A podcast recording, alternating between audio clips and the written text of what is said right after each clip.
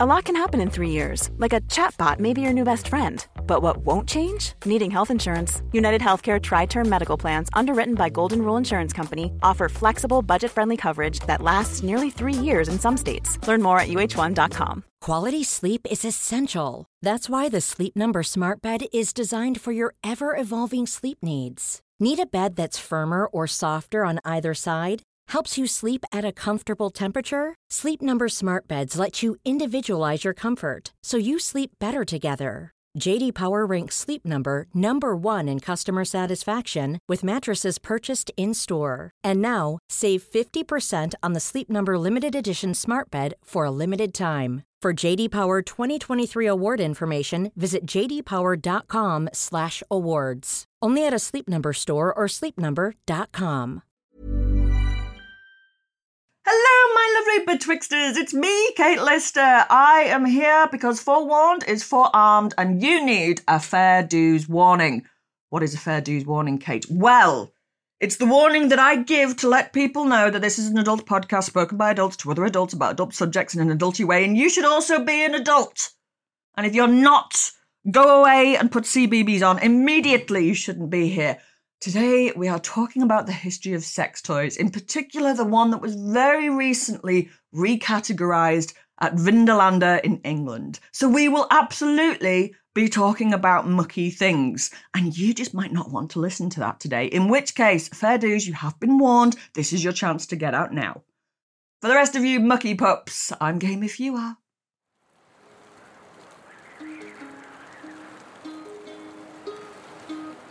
Okay, betwixters, picture the scene. It's 1992. You're an archaeologist. Not like Indiana Jones, a regular archaeologist, and you're digging in the dirt of northern England.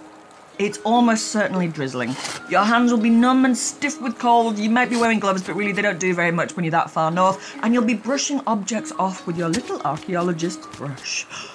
What is this? What have you found embedded in the dirt before you? It's about six inches long, it's bulbous at one end, and narrows into a kind of. Well, there's no other way of saying it a shaft. You have a giggle because it looks like a dick, it really does. But what is this item you've just found? Today, betwixt the archaeological sheets, we are going to try and find out. What do you look for in a man? Oh, money, of course. You're supposed to rise when an adult speaks to you. I make perfect copies of whatever my boss needs by just turning a knob and pushing a button.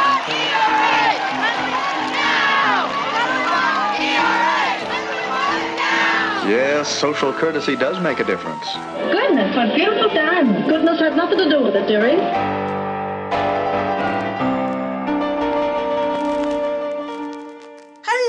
And welcome back to Betwixt the Sheets, the history of sex scandal in society, with me, Kate Lister. A darning tool, part of a statue, a good luck charm, a pestle, or is it a sex toy? Phallic objects aren't rare finds in Roman archaeology. In fact, if you can find something that's not a phallic object, that's considerably rarer. But recently, a couple of archaeologists have been reassessing one particular phallus shaped article. Today, I am joined by the wonderful Rob Collins to find out why he and his team have reason to believe that the six incher found at Vindolanda Roman fort might actually have been a dildo. From splinters to wear patterns, we're going to look at all of the evidence. Let's do this.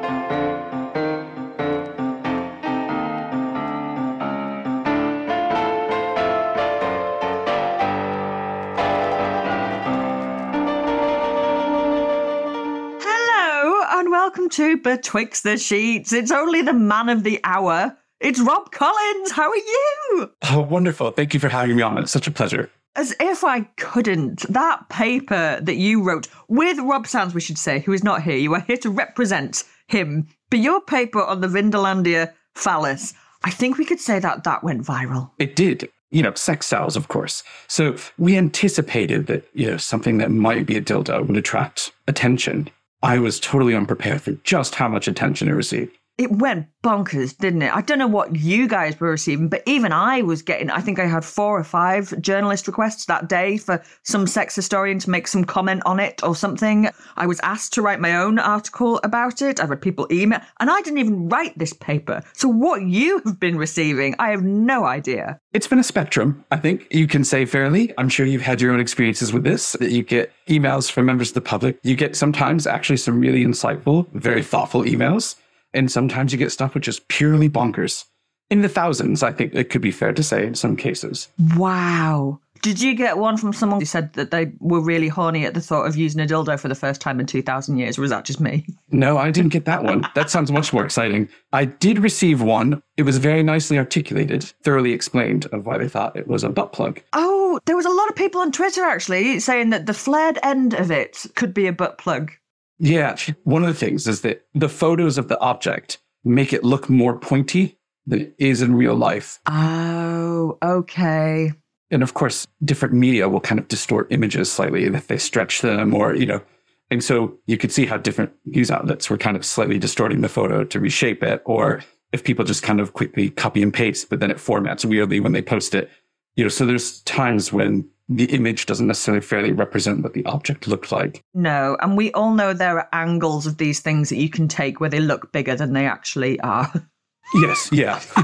well, there's a whole art form for that, isn't there? Jill, we're actually getting ahead of ourselves, Rob. We should start because there'll be people listening to this who are going, What on earth are they talking about? Tell me about your paper that you published. What was going on? Okay, well, it starts out with a slightly maybe boring story that my colleague Rob Sands, who works at University College Dublin, he's also an archaeologist like me, but he is an expert in wood and not in a metaphorical sense, in a literal sense. His expertise is in looking at wooden objects that have been preserved and recovered archaeologically. And so the site, the Roman fort of Vindolanda, just has these incredible collections. There's lots of organic preservation. So we get things like the Vindolanda writing tablets, which give us all sorts of insights. So, for example, the earliest form of a woman's handwriting, which is a birthday party invitation. Holy hell. Wow. Yeah, it's the commanding officer's wife inviting the wife and family of another commanding officer at a neighboring fort to come to a birthday party. And what's great is you can see that she's had a scribe or a secretary write most of the letter, but she has signed it herself. It's her own signature. It's a different hand. Vindolanda, for anyone who hasn't, who doesn't know, it's a Roman fort, isn't it? Way up in the north, kind of just before you get to Scotland, that kind of area. It was a Roman fort. Why are things preserved so well there? Britain is a wet country. I think we can generally agree, literally and metaphorically sometimes. But what you get at Vindolanda is we always think of it as kind of one Roman fort site, but it's a site that's occupied for at least 400 years. I didn't know that. And what happens is over the course of the Roman period, they build one fort on top of another. So it's actually at least nine different forts that are built on top of each other. And what happens is the weight of human occupation over time, that constant building, demolition, and rebuilding presses the soil and it squeezes the oxygen out. And so that lack of oxygen in the soil helps organic materials, wood, leather, wax, those sort of things preserve. And it's because of that that Vindolanda has some great wood and some fantastic leather.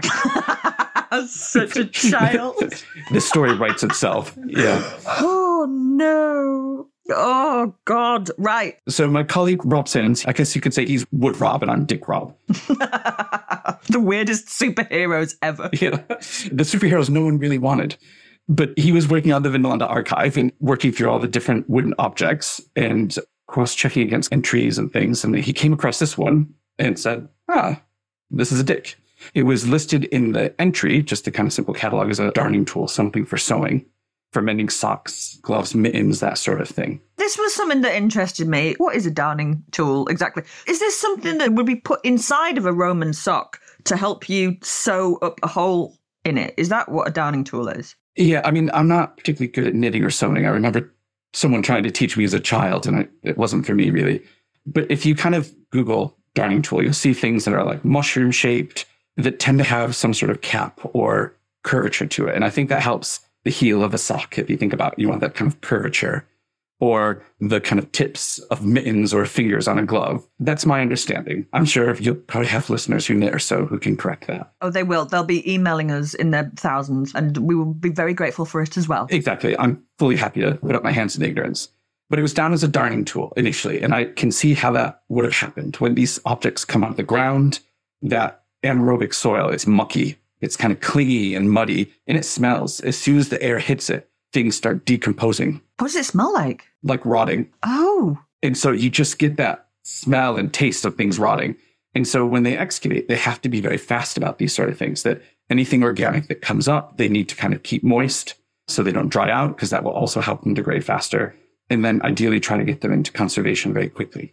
And so when you're digging in the trenches, you know, you find something, you put it in a little tray to the side and you write on literally on a piece of paper in your muddy hands, you know, found this. And it's just usually an initial identification. You don't always have time to clean it or to be thorough. I suspect it was one of those just initial, what we would call a trench side ID that someone saw it's wood, they saw a curved end, thought, oh, possible darning tool, and just put that down because you need to put something down to identify. So huge is the archive at Vindolanda that, you know, it's taken this many years since it was first discovered in 1992 to really get a good examination. And it was that when my colleague Rolfer saw it and said, yeah, this is not like a typical darning tool. it's not for socks. Yeah. I mean, I suppose you could keep it in a sock if you wanted, but I'm not sure if they had bedside table drawers in quite the same way that we might today. Did the Romans even have socks? They did. Oh, they did. Right. Okay. Yeah, there's a bit of a trope stereotype of the socks and sandals thing that Romans would do. Let's give it some description. How big are we talking? What's it made of? What does it look like? Paint us a picture. Okay, well, what do your listeners prefer, metric or imperial? Do they want inches or centimeters? Oh, give us both. Okay, it's about 16 centimeters or six and a half inches. And what you have to imagine is about a third of that is what we would call the base. It's cylindrical in shape and it has a domed end that fits quite nicely into the palm of your hand, one might say. The more important, possibly two thirds of it, is the dick shape itself. And it's a slightly tapering shaft that tapers a little bit more sharply as you approach the tip. And then the glans, the tip itself, is depicted with a really simple carved line into the wood, which is effectively a C shape. So it's not fully around the wood, but it does clearly denote the tip from the shaft. I mean, it is quite an intricate bell end shape, isn't it? There's no ambiguity. No. It's clearly a cock. Yeah. You, you can't Yeah. get around that.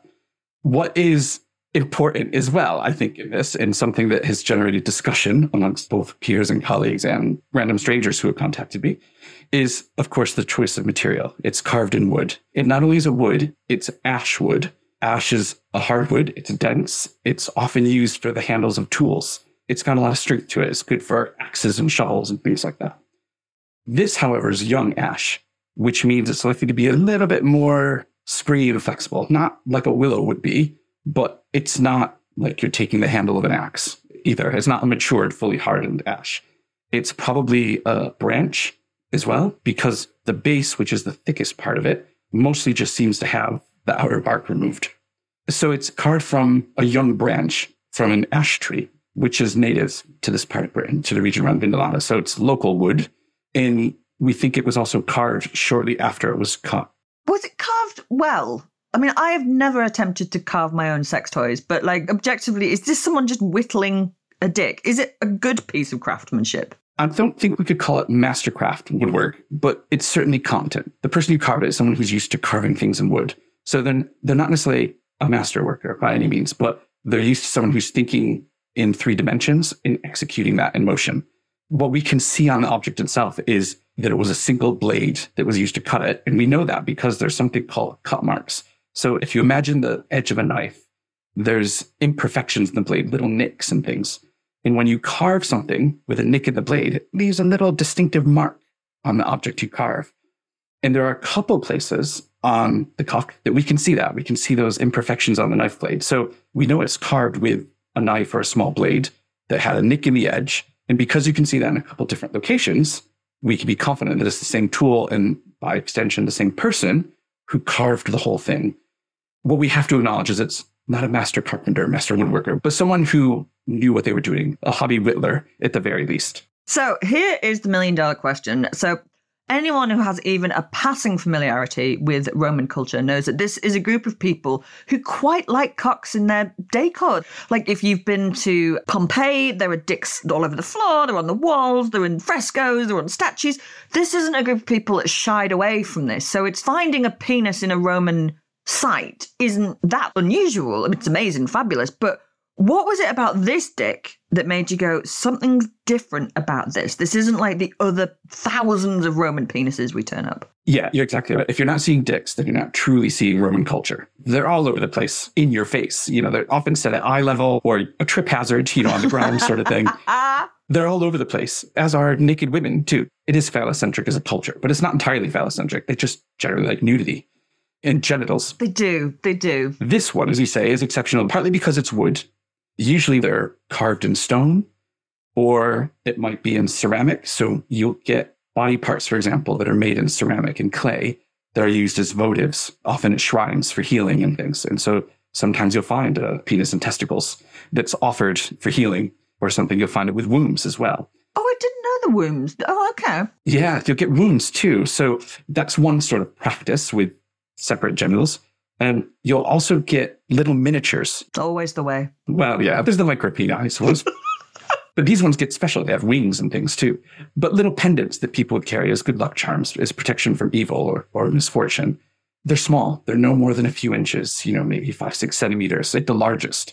They can be carved in bone or sometimes in wood, but they're usually cast in metal. And they're decorative, aren't they? Like badges and necklaces and things like that. Yeah, there's something you would wear, a dress accessory, the perfect charm, as it were. You can't wear the thing that you found, can you? Yeah, and that's what makes this a bit exceptional. That it's not in the gigantic, beyond life size proportion that you'll get with some sculpture, but it's also not in the small pendant size. It's broadly life size, you know, fits within the human spectrum of life size.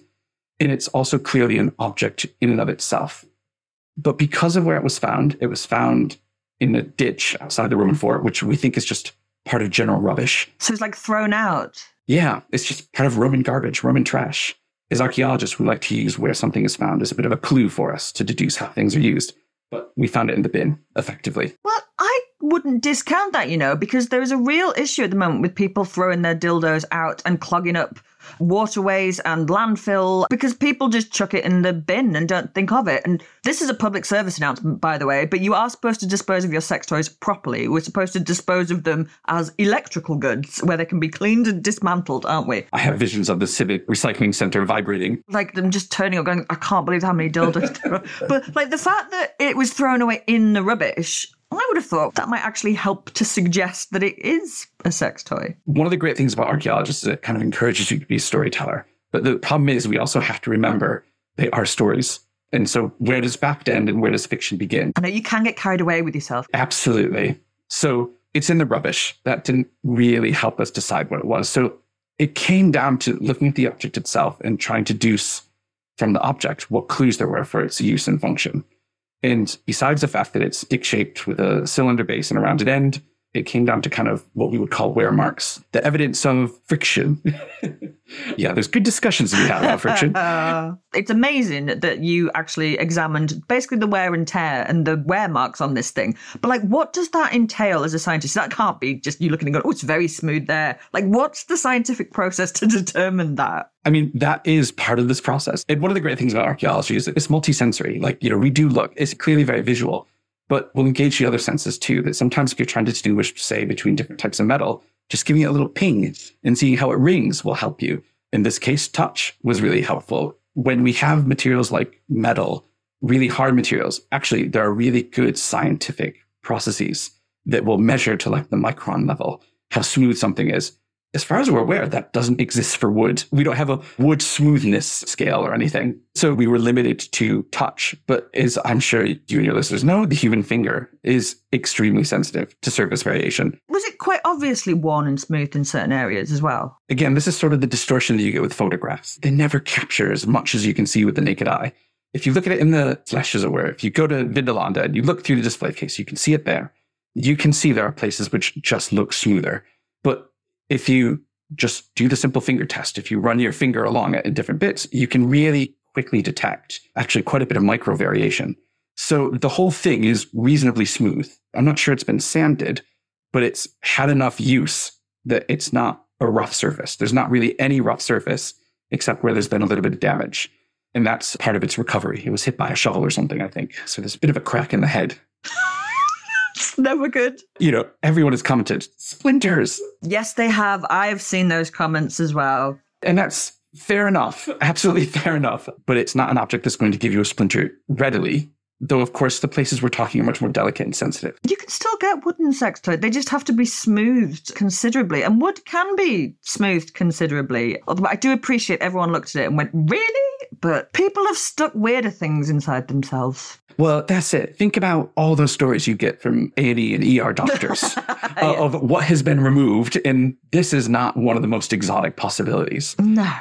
So the important bit is where the smooth bits are on the dick effectively. So the question I try to pose to anyone who says it's clearly a dildo or it's definitely not a dildo is if you have something that's dick shaped with a cylindrical base, it's smoothest at the base, the rounded domed end, and along the sides of the cylinder base, and also at the tip, in particularly one side of the tip and upper shaft. So, what sort of dick shaped object is smoothest at both ends and least smooth in the middle? Something that has had considerable contact in those areas. Yeah, that's it. The greatest wear, the greatest smoothness is going to be from the most contact, the most friction. And so that's what we were working with. That was our basic deductive process of what sort of functions could this object have had that would explain that. So we have a few probabilities, we're honest, we can't be certain. We'll never be certain, but that's okay. I'll be back with Rob and the phallus after this short break.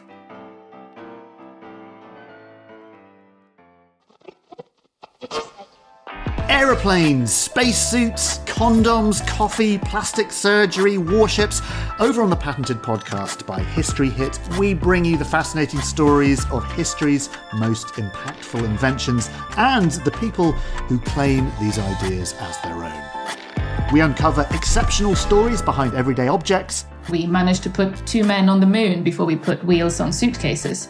unpack invention myths, So the prince's widow immediately becomes certain. Thomas Edison stole her husband's invention, and her husband disappeared around the same time, can only have been eliminated by Thomas Edison, who at the time is arguably the most famous person in the West. and look backwards to understand technologies that are still in progress. You know, when people turn around to me and say, "Oh, why would you li- want to live forever?" Life's rubbish. I just think that's a bit sad. I think it's a worthwhile thing to do, and the thing that really makes it worthwhile is the fact that you could make it go on forever. So, subscribe to Patented from History Hit on Apple, Spotify, or wherever you get your podcasts to catch new episodes every Wednesday and Sunday. A lot can happen in three years, like a chatbot may be your new best friend. But what won't change? Needing health insurance. United Healthcare Tri Term Medical Plans, underwritten by Golden Rule Insurance Company, offer flexible, budget friendly coverage that lasts nearly three years in some states. Learn more at uh1.com. Quality sleep is essential. That's why the Sleep Number Smart Bed is designed for your ever evolving sleep needs. Need a bed that's firmer or softer on either side? Helps you sleep at a comfortable temperature? Sleep Number Smart Beds let you individualize your comfort so you sleep better together. JD Power ranks Sleep Number number 1 in customer satisfaction with mattresses purchased in-store. And now, save 50% on the Sleep Number limited edition Smart Bed for a limited time. For JD Power 2023 award information, visit jdpower.com/awards. Only at a Sleep Number store or sleepnumber.com. Hey, it's Ryan Reynolds, and I'm here with Keith, co star of my upcoming film, If, only in theaters, May 17th. Do you want to tell people the big news? All right, I'll do it. Sign up now and you'll get unlimited for $15 a month in six months of Paramount Plus Essential Plan on us. Mintmobile.com slash switch. Upfront payment of $45 equivalent to $15 per month. Unlimited over 40 gigabytes per month. Face lower speeds. Videos at 480p. Active Mint customers by 531.24 get six months of Paramount Plus Essential Plan. Auto renews after six months. Offer ends May 31st, 2024. Separate Paramount Plus registration required. Terms and conditions apply if rated PG.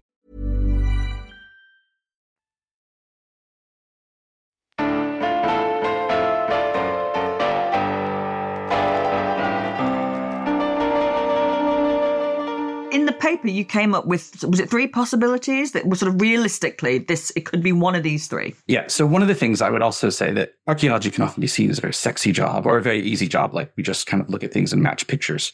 There is a bit more to that. You know, the coverage in the Guardian had a response of someone saying, "Oh, it's a drop spindle," for example, and they gave an example of something from I think it was the Scottish Highlands in more recent centuries. And so visually they look a lot alike, but there's other things that don't necessarily make sense. So one of the things when we're trying to identify an object, we try to look within that culture, within that time period. What other objects are there that are a bit similar or might help explain something? So something that you see all over the Roman world are just, as we said earlier, dicks, statues with dicks, just dicks on their own carved. And there's plenty of gods that have proud members always standing to attention and they have statues. Now, the statues we usually have are in stone, but we also know statues were carved in wood. So is this, you know, some god's willy? We just don't have the rest of the god. It ended up in the rubbish bin. Oh, exactly.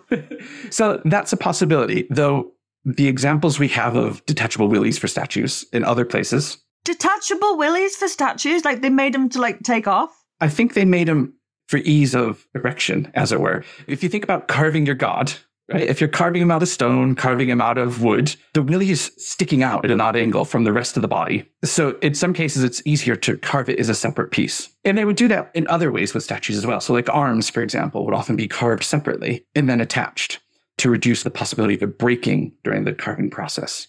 It's just a way to do it to make it better, as it were. It's about the erection rather than the use. Okay. So that's a possibility. But there's also something in the Greek and Roman world called a herm. And these are boundary stones that will typically have a penis carved on them, either in kind of relief, so it's flat, but sticking out a little bit from the surface, or they can be 3D and projecting outwards from it. We don't really have any examples of those from the northern bits of the Roman Empire. So that would also be really interesting. But again, it's that domed end. If that socketed end is sticking in a statue or a herm, then why is that dome end so smooth?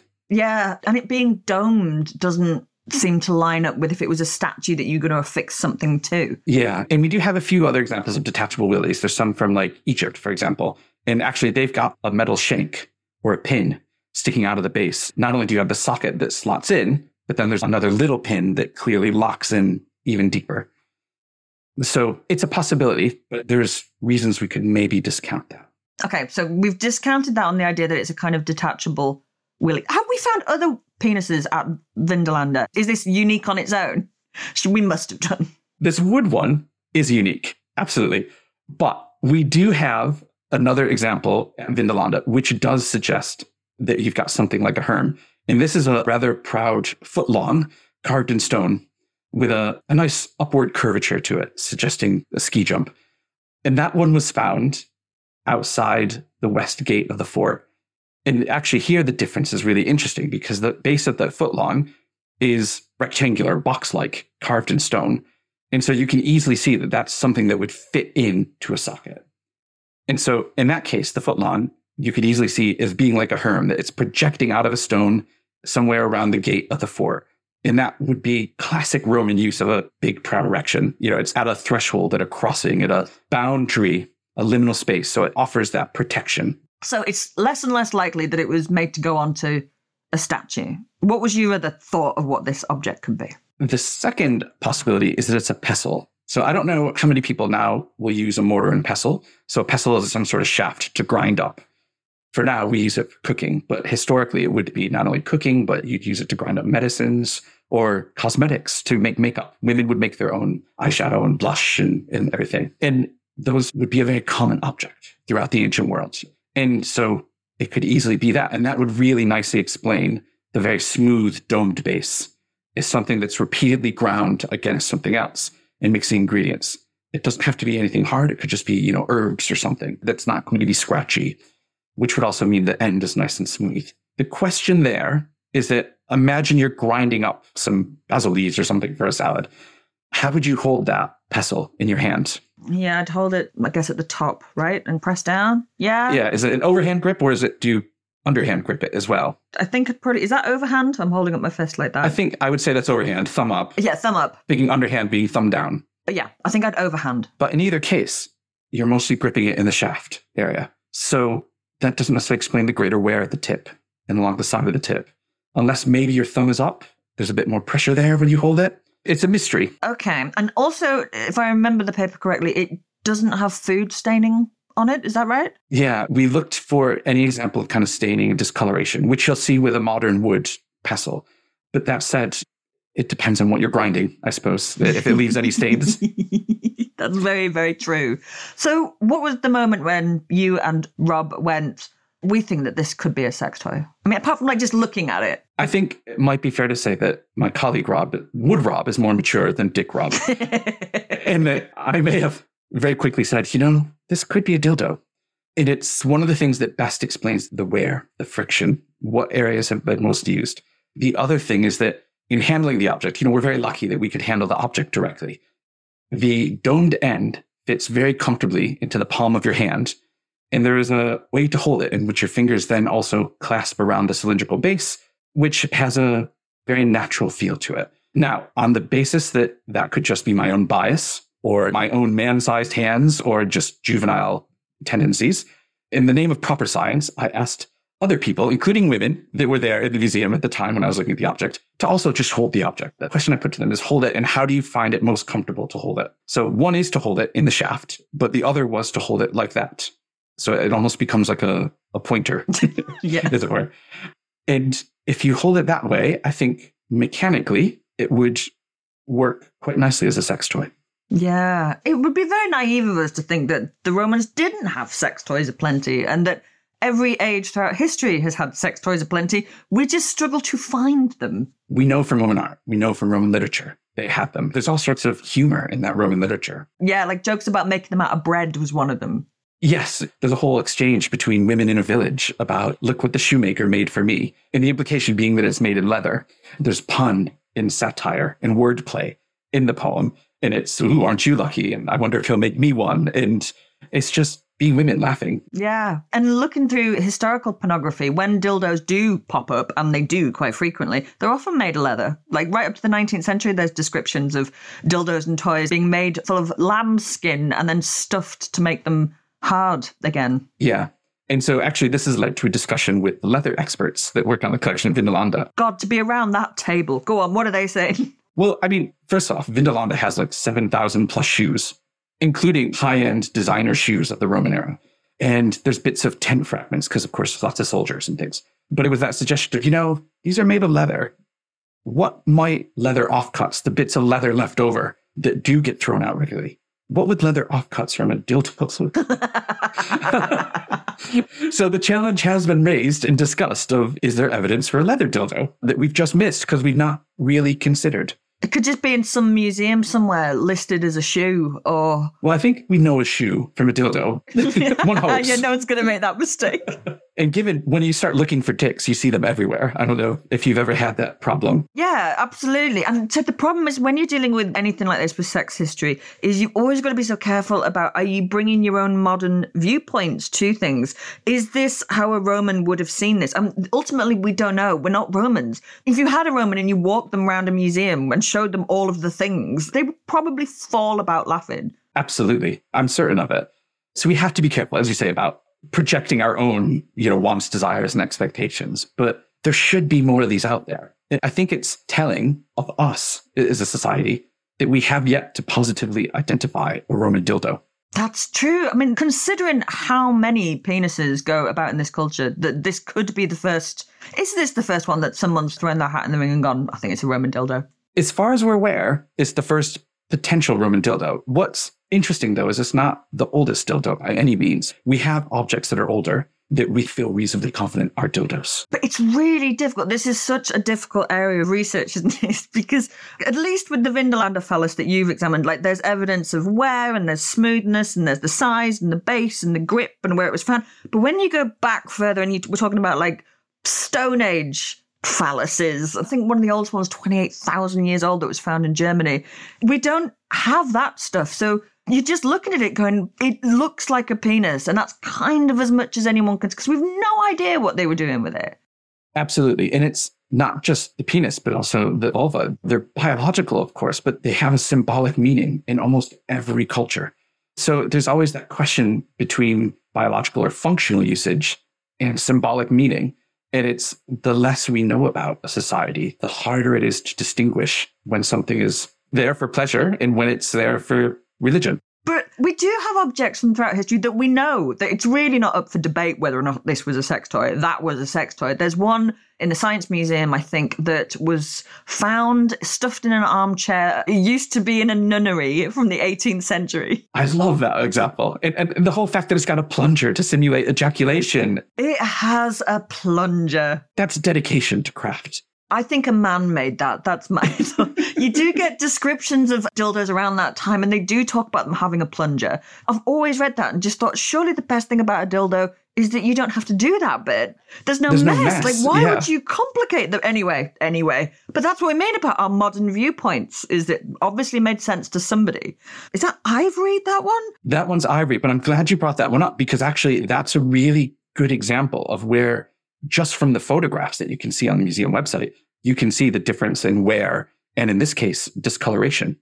That might suggest a level of usage that didn't apply to our object because ivory's an even harder substance than ash. And that's sort of another argument that, well, people were using this stuff. There's been other ones found carved from mahogany and bits of wood. And certainly in the Wellcome Trust, there's ones, I think it's like early 20th century, but it's tortoise shell sex toys. Yes. And the other thing I think we have to bear in mind, it's really easy for us to be judgy when we have all sorts of modern materials and technology. We make up new materials, synthetic, completely human or created materials that didn't exist in nature for all of human history. Some of these materials are less than 20 years old. And we put them into sex toys within like a year or two of discovery because they're waterproof and they wear very well. The sex industry is always on the cutting edge of technology. Isn't it? And I think there has actually been research around that that shows that sex and the application of technology to sex somehow will almost guarantee that something will be invented, go ahead, be put to that particular use. Yeah, it's usually war or violence and sex are the two most rapid technology industry adopters. God, I dread to think how many emails you got about this. Most of the ones that I got were people giving alternative suggestions as to what they thought it was. Is that what you got? Yes, I did. And I think actually that in itself is really interesting. There was more resistance to the thought of it being a dildo than there was joyful glee of it's a dildo. And I expected it to go the other way. Isn't that interesting? I thought I'd have to talk to the press and say, look, we think it might be a dildo, but we can't be sure. To be fair, the press was really good at saying they aren't sure. It's just a possibility. But it was the resistance to, "Ooh, it could be all sorts of other things. What were they suggesting to you? I think there are some genuinely very interesting and very good suggestions. So I was contacted by a mason, by a stone carver, who said this is just a simple mason's hammer, and I knew exactly what he meant because it's a tool I'm you know familiar with. And in this case, I said I don't disagree, but I'm not sure that the wear would match up in terms of what we'd expect. But there was a good dialogue there. And this was clearly a master craftsperson who knows their tools and could recognize it. Someone else suggested a leather working tool, which I'd not come across before, which actually does have a rounded end like that and a more wedge shape end for kind of creasing or rounding out leather as you would form it and let it harden. And so that's an interesting possibility. Again, I'm not sure it entirely applies to this object, but it's not something that you could discard. The other thing, of course, is humans being infinitely ingenious. Who's to say it ever had one function? I mean, did it start as a pestle for grinding up stuff? And you could see in Roman culture a pestle, someone grinding up for food and carving a dick into it to bring that magical symbolism to their cooking or medicine. Everything can be a sex toy if you've got the right attitude, can't it? It wouldn't be beyond the realms of these people to make a darning tool that looks like a penis. Yeah. And so there's always that ambiguity as well. And think today, how many screwdrivers are not used as screwdrivers, but are used to pry open a lid of paint? Future archaeologists will be looking at this screwdriver saying it's a screwdriver, but there's bits of paint on it. And you think, well, is it really a screwdriver if it's only ever been used to pry open paint tins? But I think the most amazing thing about this paper is you've convinced me I think it's a sex toy because it all lines up. And why wouldn't it be? Like, of course, these people had sex toys, and we're bound to find one sooner or later. And I think that if it got people talking about it, certainly got people talking. And I think that was a really valuable part of the paper. I think the other thing too is in trying to research how we might better determine if it's a sex toy, actually has opened my eyes from an archaeological perspective, some of the gaps in our own modern research around sex. And one of those is we come back to those wear patterns. So what I was able to find was good modern research, and this was done in America, of different demographics, orientations, age groups, different class stuff, that the way people use sex implements just varies. And that shouldn't really be a surprise to us. But even amongst straight women, like age was a major factor. So younger women were more prone for clitoral stimulation, whereas older women tended to be focused on vaginal penetration. So if you think about the act of stimulation itself and what object might be used, it's an archaeologist. It's not just what it is, but it's how it was used. And so what I couldn't find in any research was evidence of how different groups use those in the evidence on the objects themselves. It was all based on modern survey data, of course, what people say. Whereas the objects don't lie as much. You know, you might say you use something a certain way, but actually you look at it and you think, no, they're not. I think as well that we are now starting to unpick a lot of sex is such a fascinating subject historically because we're always unpacking our own panic around it and anxiety and prejudice. And especially the Victorians did a proper number on a lot of things that they excavated from the Roman. They were the ones just going it's definitely not a penis. I think it I think it's a doorstop. Because that was their own thing. And now we're kind of in the process of going back and you just sometimes think about all the stuff that must have been lost or thrown out or destroyed because people were embarrassed about it. Yeah this is a challenge we have but it's a fascinating challenge but I would appeal to modern scholars of sex. Think materially as well. How would you know if you're from a society that doesn't have nipple clamps? What a nipple clamp is. you know, there's all these kind of questions that if you're like Madonna and you're a material girl, if you think that way, how do you know these things? How would we deduce these things? Are you done with the dildo now, Rob? Or are you going to go back and do more research on this? I'm not sure how much more research we could do with this one. What my hope is, though, is that it starts a conversation and the going viral will help with that. But to prompt curators in museums around the world to think, actually, you know, I have something that might be similar to that in my collection. Or if a fresh example is discovered that before it goes to conservation, we can do some of the zippy science stuff that we do. So one of the things we couldn't test for on this object is looking for biochemical traces, you know, uh, secretions, ancient DNA from someone's ass or vagina or something like that. Fine. We couldn't do that because of the conservation process. It, it's kind of a, effectively a liquid plastic that gets fully absorbed into the cells of the wood. Otherwise, it would have fallen apart. So it just it wasn't feasible. But if a new object is discovered like this, then maybe there's that opportunity for us to use our zippy modern science to work that out. Wouldn't that be amazing? Oh, Rob, you have just been incredible to talk to today. You've been an absolute treat. And if people want to know more about you and your research, where can they find you? I would say just simply use the tools available on Google. Google Rob Collins, archaeologist. You'll find my staff page, my academia edu page. It's not all dicks all the time. My main focus actually is Hadrian's Wall or Hadrian's Monumental Erection. and the paper itself is open access, isn't it? So people can go and read this for themselves. It is, yeah. Absolutely. And that was really important to us. We knew it would capture imagination and everyone should be able to see this thing. Can they go and see it? If they go up to Vindolanda, can they see the phallus? Absolutely. Yeah. It's on display in the museum along with a range of other phallic objects. Road trip. I'm going to go and do that. Oh, Rob, thank you so much for joining me today. You've been so much fun. Thank you. Thank you so much. It's been a pleasure. Thank you for listening, and thank you so much to Rob for taking the time to talk to me about this today. I can't tell you how much I enjoyed myself. And if you like what you heard, please don't forget to like, review, and subscribe wherever it is that you get your podcasts. And if there's something that you desperately want us to look into, or if you've got comments or feedback, or if you just want to say hi, or if you think you have other ideas of what this item we were talking about today may have been, then you can email us at betwixt at historyhit.com. Join me again betwixt the sheets, the history of sex, scandal, and society, a podcast by History Hit.